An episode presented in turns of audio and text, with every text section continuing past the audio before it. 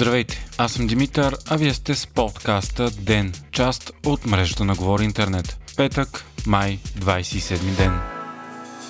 Правителството прие план за въвеждане на еврото в България. Това стана въпреки поредното недоволство и несъгласие от страна на има такъв народ, които все по-често се държат като опозиция. И тъна сигнализираха, че планът не трябва да се приема без анализ за ползите и разходите от приемането на еврото. Председателят на бюджетната комисия на Народното събрание Любомир Каримански заяви, че се е очаквало да се изготви анализ от БНБ и Финансовото министерство и едва след това да бъде бъде прият плана. Това обаче не попречило на премиера Кирил Петков да обяви изненадващо на Министерския съвет днес, че планът за еврото е основна точка на дневния ред. След съвета на брифинг Асен Василев обяви някои основни точки от вече приятия план. България залага за дата за приемане на еврото 1 януари 2024 година. Не се предвижда преходен период, еврото влиза в обращение от 1 януари, а левът ще се използва успоредно само за един месец. От датата на въвеждането всички сметки ще бъдат превалутирани безплатно в евро. Банките ще обменят без такса левовете в евро за период от 6 месеца, а след това може да въвеждат заплащане за услугата.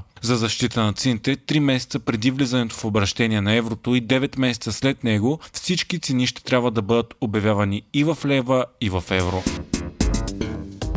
Министрът на културата Атанас Атанасов подкрепи Младежкия театър в имотния казус, като заяви, че Министерството на културата е безпредседентно зад театъра. Това стана след като вчера директорът на Младежкия театър Михаил Байков обяви в социалните мрежи, че Комисията за енергийно и водно регулиране, която споделя една сграда с театъра, има намерение да придобие безвъзмезно част от сградата на театъра. Кевър са входирали преписка до регионалното министерство желание да придобият безвъзмезно имота заради отпаднала необходимост. Директора обаче уточнява, че театъра притежава акт за държавна собственост на имота, като не е с отпаднала необходимост, а там се планира да се създаде изцяло нова сцена за куклен театър. Готи се и мирен протест на 30 май от 10.30 пред сградата на Младежкия театър.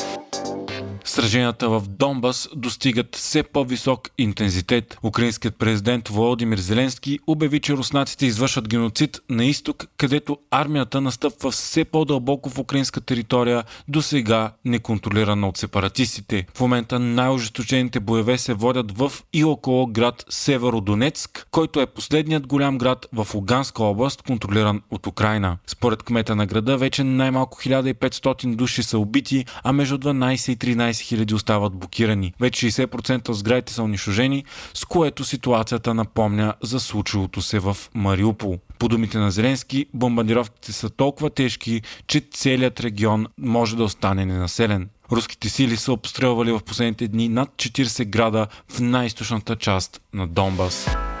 Вие слушахте подкаста Ден, част от мрежата на Говори Интернет. Епизода подготвих аз, Димитър Панеотов, а аудиомонтажът направи Антон Велев.